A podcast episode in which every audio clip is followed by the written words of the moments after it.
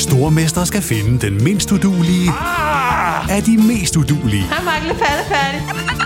Sammen to papkasser. Åh, oh, nej, Mark. Må jeg ikke ringe til min mor? Stormester. En chance til. Det er ikke på nogen måde behageligt.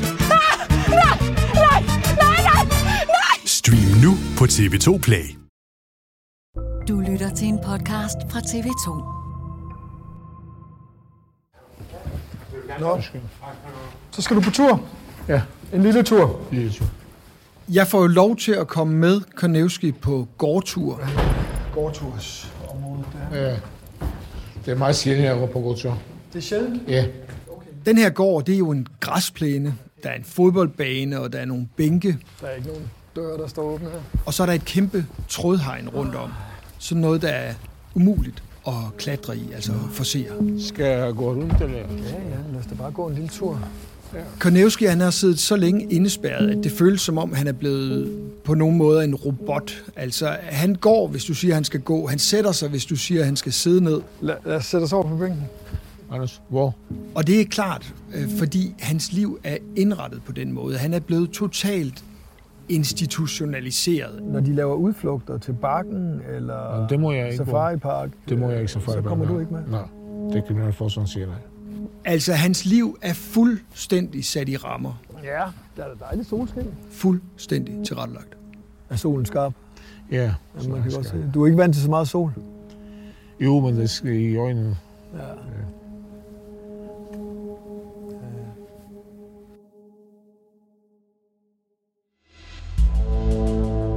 Det her er tredje del af historien om de to livstidsfanger, navn Konevski og Sæt Sætsen.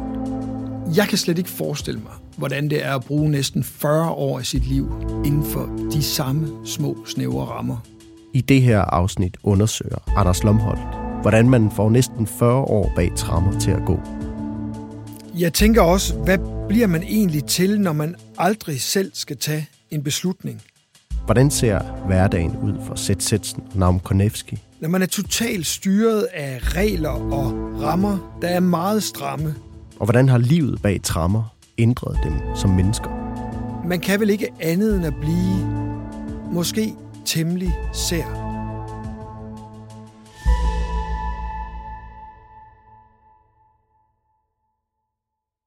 Prøv at fortælle, hvordan din dagligdag ser ud. Og min dagligdagens sol, altså en dag ligesom en måned.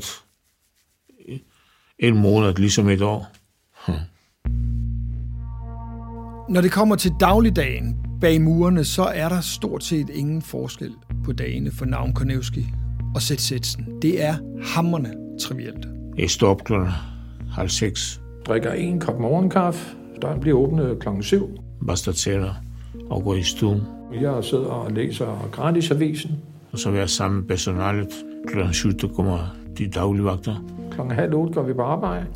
Sæt Sætsen, han arbejder som en slags havemand i fængslet. Jeg slår græs, og jeg har hidtil gået med sådan en kandskær og, og rette kanter af, græskanter og kantstene, og gjort det hver dag i nu tre et halvt år. Mens Sæt han arbejder, så sidder Konevski ofte bare på værelset og ser fjernsyn. Eller også er han på fællesarealerne og spiller kort eller sluder med de andre patienter eller personalet. Jo, vi spiller casino, vi spiller 500, og vi, øh, vi spiller fisk, vi spiller uno, altså... Men flest af jer er på min værelse og læser lidt øh, ud og hjemme blade. Så har vi middag øh, fra 12 til kvart i et. Går man lige op og får en øh, lidt mad. Og så går vi på arbejde igen kvart i et til klokken 3. Klokken et, jeg går på bånd. Og så bruger Konevski nogle timer om eftermiddagen på et løbebånd. 2-3 kilometer, 1 kilometer forskelligt. Så er der ingenting. Så jeg går på min værelse og læser lidt igen. Og så kan man gå i salen lidt om aftenen, øh, træne, der er lidt løbebånd, der er badminton, lidt bordtennis, eller hvad man nu bliver af indendørs fodbold, eller... I Hersted Vester er der en del aktiviteter, man kan tage sig til. Men uh, Sæt Sitsen, han fortæller mig faktisk, at han mest af alt bare hygger rundt om aftenen, uden egentlig at lave noget. Jamen, jeg sidder og ser fjernsyn ligesom alle andre. Jeg taler ikke med ret mange mere. Det kan tælles på to hænder, dem jeg taler med herinde. Og det er det. Så jeg passer mig selv og ser nogle dokumentarer. Og hvis der ikke er noget at se, så slukker jeg for fjernsynet. Jeg har over 100 CD'er, og det er gamle syrerok, så hører noget af det, noget rockblues og noget. Stones, Pink Floyd, uh, Clapton, uh, Jeff Healy, uh, Rainbow, uh, alt muligt bluesrock og rock. En lille smule heavy metal også. Så du hygger dig egentlig meget godt? Hygger mig hvert sekund. Hvert eneste sekund. Jeg suger til mig. Altså der, hvor jeg ser den store forskel på Kornevski og Seth Setsens liv, det er jo i deres måde at forholde sig til indespærringen og hverdagen på. Fordi hvor Seth han siger, at han hygger sig, så ser det anderledes ud for Kornevski. Selvom han egentlig kommer meget godt ud af det med personalet og de andre patienter, så virker han ikke til at have det særlig godt. Nogle gange jeg ligger i seng og, og græder. Hvorfor græder du? Jeg græder, fordi jeg er indspærret så lang tid. Det er hunde lige for livet. Det der kid er lukket. Jeg har ikke nogen familie, jeg har ikke nogen ingenting lige ved siden af mig. Altså. Barn, barnebarn, altså. Min kone, familie, altså.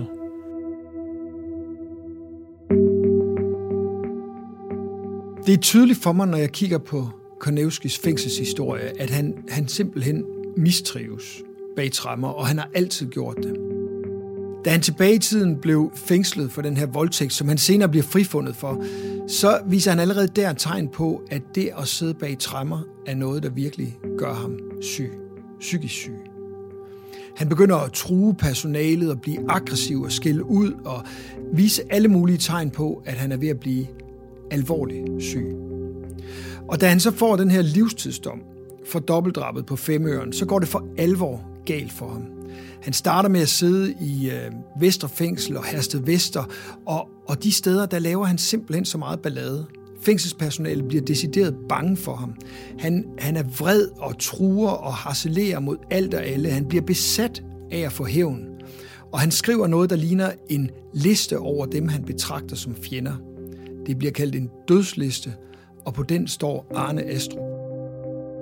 Altså ham, der er efterforskeren af dobbeltdrabet, som Konevski mener har begået et justitsmord på Konevski.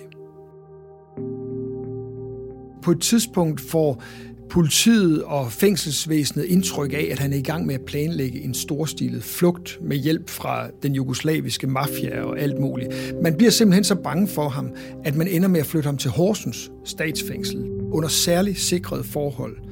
Og, og her går det ikke meget bedre.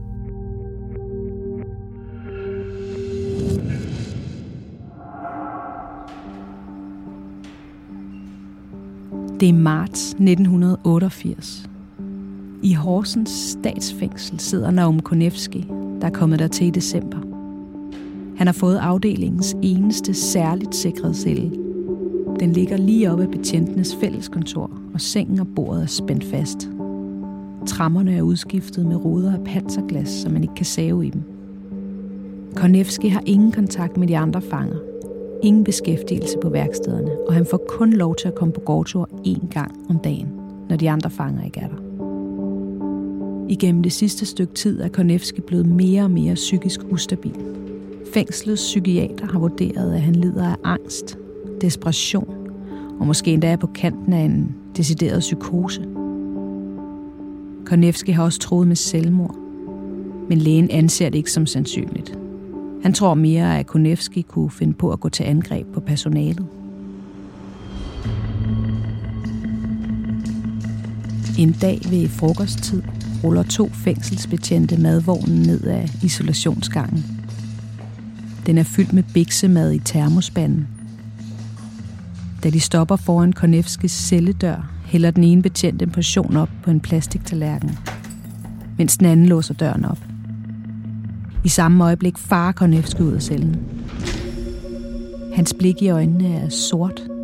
Et særligt blik, han kun får, når der er noget katastrofalt under opsejling. Konevski griber fat i tallerkenen og hamrer den op i betjentens ansigt. Hans briller flyver ned ad gangen, mens den anden forsøger at få fat på den hissige fange. Betjentene får skubbet Konevski ind i cellen. De tager et halsgreb bagfra og får fat om hans kæbe, hvorefter de tvinger ham ned på sengen. En tredje betjent kommer styrtende med håndjern, og de slæber ham ud på gang. Hen til sikringscellen og op på en briks. Her spænder de hans ben, arme og brystkasse fast med læderremme. Det er efter den her episode, at Konevski han får det stempel, som stadig klæber til ham. Han bliver erklæret farlig for sig selv og sine omgivelser, og han får tilnavnet Danmarks farligste fange. Efter overfaldet i Horsens bliver Konevski flyttet, og han får det, man kalder et farlighedsdekret – og han bliver rykket ind på noget, der hedder Sikringen i Nykøbing Sjælland. Det er det mest sikrede hospital for sindssyge kriminelle. Her får han så medicin, og der kommer faktisk styr på ham på en måde, så han kan flyttes til et almindeligt retspsykiatrisk hospital, Sankt Hans, og der har han siddet lige siden 1998. På Sankt Hans, der sidder han på den lukkede retspsykiatriske afdeling, og den eneste frihed, han har, det er, at han en gang om ugen går i Fakta med ledsager, og så går han en, cirka en gang om måneden til Roskilde by, hvor han kan gå i banken, og han spiser frokost øh, hver gang på den samme restaurant. Hvor længe har du egentlig været på det her værelse? Hvor længe er jeg her? Hvor længe har du boet her? Altid, hvornår vi kom her, for den gamle er Nå. Når jeg møder Kornevski her på Sankt Hans, så er han jo ikke sindssyg på den måde, at han er sådan helt ude af sig selv, psykotisk eller sådan noget. Han er mere på en måde robotagtig. Han snakker om de samme ting igen og igen og igen. At han er uskyldig dømt, at han er blevet uretfærdigt behandlet, og så er der især det med familien hjemme i Makedonien, han snakker om, hans tre børn og konen Vesa. Du har ikke set din kone i 28 år. Ja. Hvordan har du det med det? Jeg har det ikke så meget. Jeg har det ikke så meget. På en måde er det lidt overraskende, at han stadig betragter hende som hans kone. For de har jo ikke set hinanden i så mange år. Men det er altså det. Øh, det er altså sådan, han ser på det. Men samtidig er det også helt tydeligt, at det gør ham ked af det, at familien på intet tidspunkt i de sidste mange, mange år har besøgt ham i Danmark. Og det er det, der er hans drøm. Hans drøm er at komme hjem til hjemlandet på en eller anden måde, så han igen kan se sin familie. Hvordan har du kontakt med dem? Med tablet. Altså en iPad? iPad, ja. Og hvad gør du så? Ja, så tænder jeg og kigger på familien. Nå, så ringer du til dem? Ja. På den der? Ah, Ja. ja. okay. Hvor tit ringer du til dem? Øh, nogle gange, tre-fire gange, knap hver dag, jeg ringer. Knap hver dag. Hvordan kan det være, at hun ikke øh, kommer og besøger dig? Fordi vi har ikke nogen penge. Hvor skal de bo? De skal bo på hotel. Hotel koster mellem 800 og 1200, jeg har undersøgt sidste år. De kan ikke, de arbejder, de, de har ikke sommerferie det samme, samtidig som alle sammen forskelligt. Så det kan Men du sender jo hele din pension. Ja, til nej, ikke hele pension. Jeg bor også under pension som er. I går jeg har brugt 1.600, 1.400. Så Hvad har du brugt penge på? jeg har spist på restauranter og købt øh, chokolade, købt øh, kage, købt øh, kaffe, købt... Men det meste af din pension sender du ned til Ja. familien. Ja. Og de har jo haft mange år til at spare op. Jeg tænker bare, hvorfor i alverden kommer de ikke og besøger dig? Det har vi har ikke muligheden.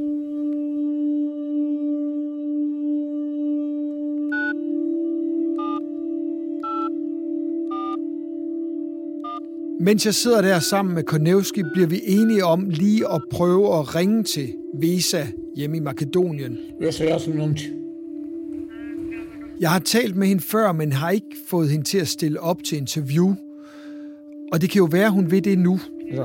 Vidi, žurnalisti ja se dođeni snime film za mene i me pešuva da li sakam da ti telefoniram da imam da li si mirno. Jeg vil i hvert fald gerne fortælle hendes side af historien. Også, altså, hvordan er det at have en mand, der har siddet inde i næsten 40 år, dømt for dobbeltdrab? Ovdje kad sunce danas klima. Aj, prijatno. Hun vil ikke snakke mere. Men, øh, men Vesa har ikke lyst til at være med i interview. Nej, men det er jo også det... Øh... Det har hun også fortalt til mig, at det, øh... det virker som om, hun skammer sig lidt over ja. over din situation. Ja, Spis den kærlighed. Altså, det er jo sådan, at når det hele bliver lidt ubehageligt for Konevski, ja. så glider han af. Spis den kærlighed. Spis den kærlighed, Ja. Og så handler det altid om mere kage, mere kaffe, mere juice. Jeg vil jo også gerne have været nede og besøge dem. Men de har jo ikke lyst til at være med. Det har de ikke lyst til. De siger, det er... De har ikke lyst til at være kendt i Makedonien som dobbeltmorderens familie. Jamen, så jeg har ikke gjort det. Men altså det, jeg får ud af at snakke med ham om det her, det er jo klart, at, øh, at det er jo et kæmpe savn hos ham, at han ikke kan være sammen med sin familie. Det er helt tydeligt det, han lever for, og det gør ondt på ham, at han ikke får besøg af dem. Ja. Mere kaffe, Anders? Nej, tak.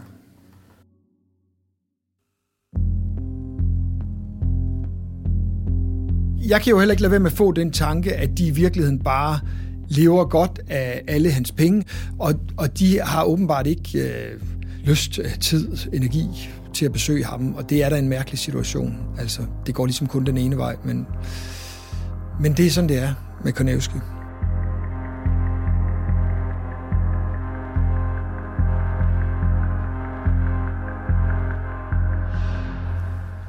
Kan du ikke øh, vise mig lidt rundt på din det her, celle det, her? det her, det er min stue. det er min samling af tuvelakker.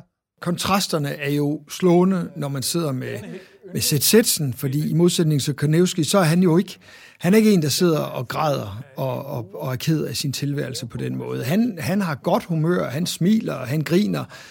Han ser ud til på en måde at have sin helt egen fest bag trammerne. Det er ikke mange kvadratmeter, du har. Nej, det er er, hvad man kalder en etværelses med låg på. Hvor mange kvadratmeter har du? 8,5 tror jeg, eller sådan noget. Altså, hans celle er jo en, et lille bitte rum. Øh, herover, herover har vi køkkenet. Det er køkkenet. Altså, det er jo et elgammelt fængsel, Hersted Vester, så det er de her bitte små celler. Okay, man behøver ikke sådan at trave rundt for at komme rundt på din... Øh... Nej, Der står en seng og et skrivebord, og øh, han er jo en gammel sådan rock and roll type, altså der er nogle CD'er og lidt Zeppelin, Black Sabbath og sådan noget. Han kører videre i samme spor. Har du billeder af noget familie eller dig selv? Altså man kan sige, familie, det glimrer ligesom ved sit fravær. Her er der ikke, her er der ikke rigtig nogen tegn på, at der er en familie, der betyder noget for Seth Setsen. Han, øh, han har skabt sit eget liv, og, og det er ikke, der er ikke sådan familiebilleder over det hele på væggene. Du har billeder af nogle unge damer, kan jeg se. Ja, det er nogle kendte... Øh, Til gengæld er der billeder af noget, noget helt andet. det er hende Miley Cyrus. Og der har vi vores Niaki. Det er Miley Cyrus, ikke? Og det er Rihanna. Okay. Ja.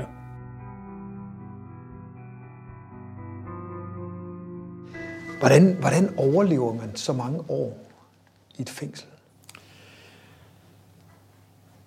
Ja, det er sgu et stort spørgsmål. Men jeg har altid været nysgerrig, og jeg har mediteret. Og jeg er aldrig sur, jeg er aldrig tvær, jeg er aldrig gal, jeg er aldrig ophidset. Jeg kan hæve stemmen, jeg vil. Jeg kan blive skuffet, jeg vil. Men nu har jeg haft tid til at få balance på, og det har tiden gået med. Og det går den stadigvæk med. Jeg mediterer hver dag.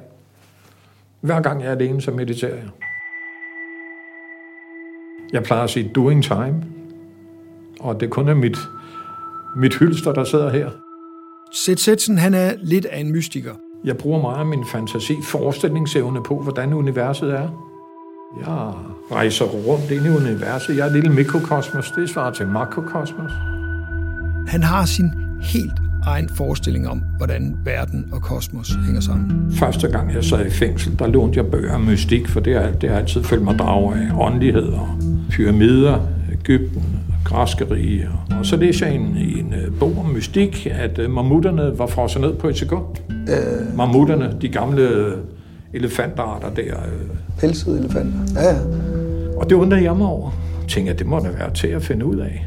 Som jeg forstår det, så er Seth Setsens helt store besættelse, det er at finde ud af, hvorfor mammutelefanterne engang uddøde. Så stod jeg på en, der hedder Emanuel Velikovski, og han skrev om øh, Mars og Venus, der kolliderede med Jorden. Ifølge Zetsetsen så handler det om, at Mars og Jorden på et tidspunkt er stødt sammen. Mars støder ind i Jorden. Den hoppede sådan på Jorden 10 gange, siger Velikovski. Og det er fra Sydamerika, røg den hen over Andesbjergene, Mexico og hænger over Mellemøsten og drejer rundt. Det er Mars' virvelvind, der skiller vandene. Det er ikke Moses. Og hvilken betydning skulle det så have? Vandstanden steg øh, 100 meter. Mammutterne og en masse andre dyr uddøde sabelkattene, bjergløverne. Ja, det er, det er svært at følge med i, men altså, øh, han har en eller anden forestilling om, hvorfor verden ser ud, som den gør, og hvorfor vi mennesker gør, som vi gør. Der findes ikke sådan en skægget røst i himlen, der du kan bede til, og så bliver alt godt igen. Nej, det er noget, man selv skal sørge for. Det kan man meditere sig til. Jeg tror ikke, at Setsetsens mange mærkelige idéer er blevet mindre mærkelige, at han har siddet i fængsel. Det er som om, at jo mindre hans fysiske verden er blevet, jo mere har hans indre univers udvidet sig. Det her, det må være Setsetsens måde at få noget action og spænding på i det liv, der ellers er meget trivielt. Ja. Det er det, som psykiaterne kalder din private logik. Ja. Den er også meget speciel. Hvad var? Det er også meget speciel. Det synes jeg ikke, fordi det var en del af udviklingen af livet her på jorden. Ja. Jeg er sgu glad for, at jeg har været så nysgerrig. Open, open your mind. Altså, jeg ved ikke, jeg ved ikke hvor længe Setsitsen har været, som han er nu.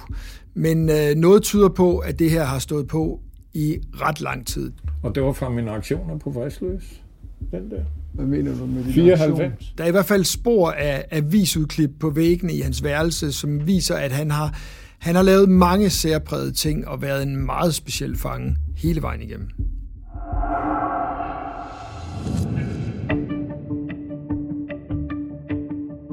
Året er 1994, og i fængslet i Vridsløse Lille ulmer en vrede blandt fangerne. I seks uger har de nærmest siddet isoleret alle døgnets timer, og ingen aner hvorfor. I hvert fald ikke fangerne. Seth Setsen har på det her tidspunkt afsonet næsten 10 år af sin livstidsdom. Han kender medfangerne og påtager sig ofte opgaven med at skabe lidt rav i den, hvis noget ikke er som det bør være. Og det er det ikke lige nu. En dag får Seth mulighed for at tale kort med sin kammerat på en af de daglige, korte gårdture. Og her får de en god idé. De vil sætte fokus på deres ringe vilkår med en aktion.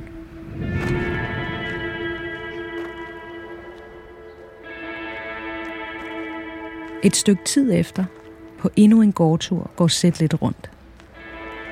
Oppe fra vinduet kan de andre fanger kigge ned.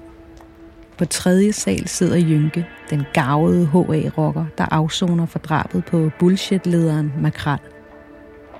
Han er i gang med at børste tænder, da han kigger ud mellem trammerne og kan se, at Seth Setsen ligger an til et eller andet. Jeg hedder Lonne og har siddet 31 år i fængsel I et andet vindue sidder Lonne. for narko, vold og alfonseri. Lonne er en af Vesterbros helt store gangster, og fra sin celle kan han se præcis det samme som Jynke. Over i hjørnet af gården begynder Seth at kravle op i vagtårn. Så og røg han op i det der tårn udenfor, altså, med lyset på. Så kravler jeg derop, og så kan du tro, de kommer rendende. Der. Seth Setsen kravler helt op i toppen, med følgeskab af nogle andre fanger. Vi var oppe i 7 meters højde, lavede en sit downstrike. Fra toppen af vagtårnet sidder Seth nu og kigger ned på de desperate betjente, der kommer styrtende for at få dem ned. Da de kom tæt på, så hævde jeg pikken frem og begyndte at pisse. Så kan du tro, de kom væk igen. Hver gang de kom, så var der pisse. Det var nok. Det er jo lommepsykologi, ikke? Han var et, et døgn deroppe.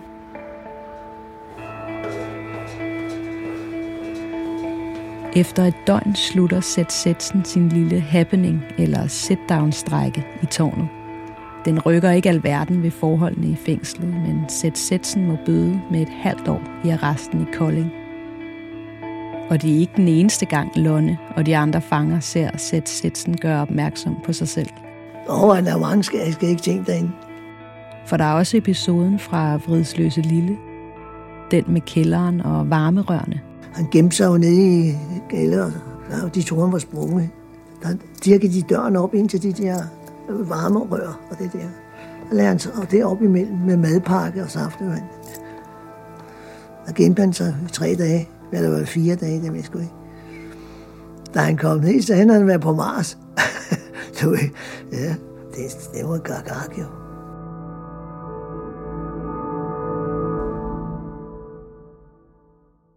Sæt har jo været noget af en bandit bag træmmerne. Ikke i den forstand, at han har overfaldet folk og den slags, men mere, at han har lavet happenings og drillerier. Men altså, jeg får også en fornemmelse af, at det er slut i dag. Han virker ikke så vild længere. Han er på mange måder en ældre herre, og jeg kan næsten ikke se, hvordan den her rebelske identitet skal være årsagen til, at han stadig sidder inde den dag i dag. For den sæt, jeg møder, er på mange måder en hyggelig fætter. Hvad med I? Vil I ikke noget drik? Og det er jeg ikke den eneste, der synes, for jeg får lov til at komme med på en af Sætsens ledsagede udgange. Dem har han på det tidspunkt en af om måneden, og der mødes han tit med Lonne, som han virker til at hygge sig rigtig meget med. Vi sætter os lige herhen, Lonne. Der, hvor jeg møder de to øh, gamle fanger, det er på et sted, der hedder Fleisch, som ligger i Kødbyen i København. Det er sådan et, et meget tjekket, altså sådan en, en slags frokostrestaurant, hvor man får noget super dyrt og meget, meget lækkert, højt belagt smørbrød. Og på en måde kan det jo godt virke lidt sindssygt, at, at Sæt Sætsen på den måde sidder og, og mesker sig i smørbrød ude blandt helt almindelige folk. Altså, der kan være børnefamilier, der kan være alle mulige, der møder Sæt Sætsen på den måde. Men altså, der er bare det at sige til det, der er to betjente med hele tiden, og de holder øje med ham konstant. Og hvis han går et skridt ved siden af, så ryger han lige tilbage til Hersted Vesterfængsel, og så kommer han ikke på udgang igen. Ja, nu, når han kommer på udgang, så giver jeg et stykke mad, så tager vi sådan rundt. Du, med. Han har to betjente med. Du har set længere ind i mig, hva'? Hvad? Nej, det, det, det, ja, ja, ja, ja. Du har afsluttet mere end Alt for mig, længe. hva'? 47 år sammenlagt. Ja, det er mærkeligt. Hold kæft. Jeg har set 31, jeg tror, jeg... Jeg står jo og betragter de her to gavede fanger lidt på afstand, mens de drikker en sodavand og snakker om gamle dage. Det er ret vildt. Altså, Lonne har siddet 31 år i fængsel, og Seth Setsen har siddet alt i alt omkring 47 år. Fordi han havde også lige siddet 11 år, inden han begyndte at afzone den her livstidsstraf, han sidder for nu. Det er jo to mænd, der næsten har siddet hele livet bag trammer, og som derfor har det meste af deres netværk fra fængslet. Og det jo fedt at møde gamle venner, især udenfor, at vi kan sidde og få en middag og fortælle gamle røverhistorier, gamle minder fra Fristløs. Og... Kan du huske dengang, jeg var i tårnet der? Ja, ja, ja. Det, det er derfor, de, har, de sagde det ned. Du pissede. Politiet! Ja, ja, jeg pissede pissede ned i... Ja, ja, fordi da de kom hen og skulle til at hive os ned, vi. Jeg- så begyndte jeg at tisse. Jeg så. troede, det var vinduet. ja, det var kraftedet med sjovt. Det var vrisløse. Han oplever ikke ret meget. Han går på gardnerholdet derovre det der. Jeg råbte ud til dig, mand. Hold ud. Det er så sgu ikke noget. Også da du øh, nede i kælderen, da du øh, dirkede drik, du lagde dig op på hylden der i tre dage. De troede, du var sprunget, mand. Ja, ja, jeg havde fundet en gammel nøgle, der duede til syv døre. Ja, ja. Og så gemte jeg mig derinde. Kan godt, du have saftevand med og mad. Et par måneder senere, da jeg kom ud af ISO, øh, to, og fik jeg 21 dage eller sådan noget, så, så spurgte ham Lars, øh, kan sikkerhedsfidusen de der, var hvor, hvor du gjort af nøglen? Den smed jeg ud på fodboldbanen, så de skulle gå ud og kigge med, med sådan en uh, detektor Ja, de der. ja. Jamen, jeg bliver da glad. Man bliver da mere sådan øh, opstemt, fordi det er da fedt at gå rundt, som om man er fri lige nogle timer bare, ikke? ja, det var da totalt sjovt, mand. Og ved man jo, man er på vej ud, jo. Det er bare mærkeligt, at man skal ind. Man skal tilbage igen. der er sgu ikke så meget andet at sige. Jeg håber, han klarer den, når han kommer ud. Dermed.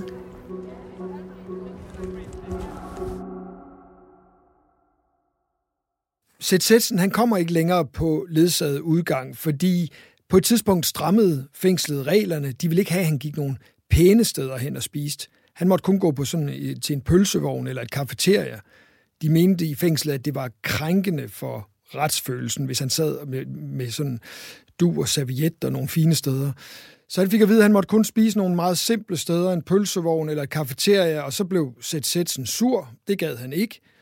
Så lige nu går han faktisk ikke udgang. Der sidder han bare inde bag trammer.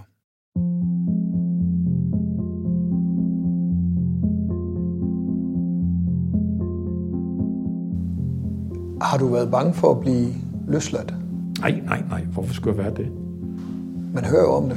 Fanger bliver så vant til at sidde i fængsel, så de næsten ikke tør komme Jamen, ud. det er herinde, du skal følge med. Jeg har gået og glædet mig.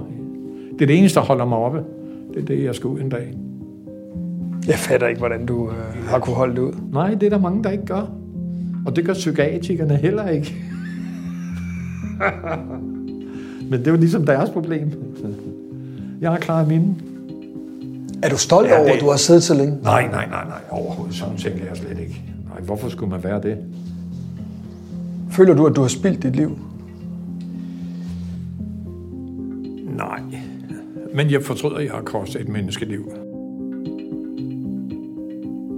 Det jeg tager med mig efter at følge de to mænds hverdag bag trammer, det er, at det kan godt virke som om de er ufarlige. Men måske er der også en anden virkelighed.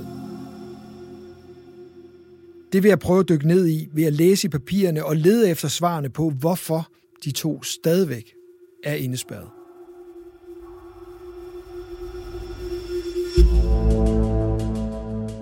Det her var tredje afsnit af Låst Inden for Livet. Der står jo, jeg har jo læst øh, mange af dine papirer, ikke? Altså, der står jo, at du er kronisk sindssyg. Er du ikke klar over det? Jeg fejler ikke noget. Er der sindssygt. I næste afsnit dykker Anders Lomholdt ned i den anden side af fortællingen om Sætsætsen og navn Konevski. Nemlig den, der gennem årene er nedfældet i journaler og dokumenter, og som rummer svarene på, hvorfor de her to ældre herrer måske aldrig kommer ud i friheden igen. Men de synes ikke helt, at du har samarbejdet. Det vil de, sige- den dag jeg går i graven, der vil de sige, han, han samarbejder ikke. Og deres sidste ord, før de lukker låg i kisten, er, han, er, han var farlig. det er sådan en lille joke, vi går med. Ja. Også med indsatte og ansatte også. altså, man skal have lidt humor med her, ellers går det slet ikke.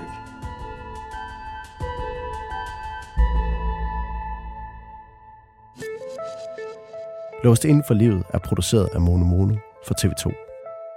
Du kan allerede nu gå ind på TV2 Play og finde tv-dokumentaren Låst Inden for Livet om de to fangere, Seth Sætsen og Nam Konevski. Og her kan du også møde den længst siddende forvaringsdømte i Danmark, Kikik Marquet. Du har lyttet til en podcast fra TV2.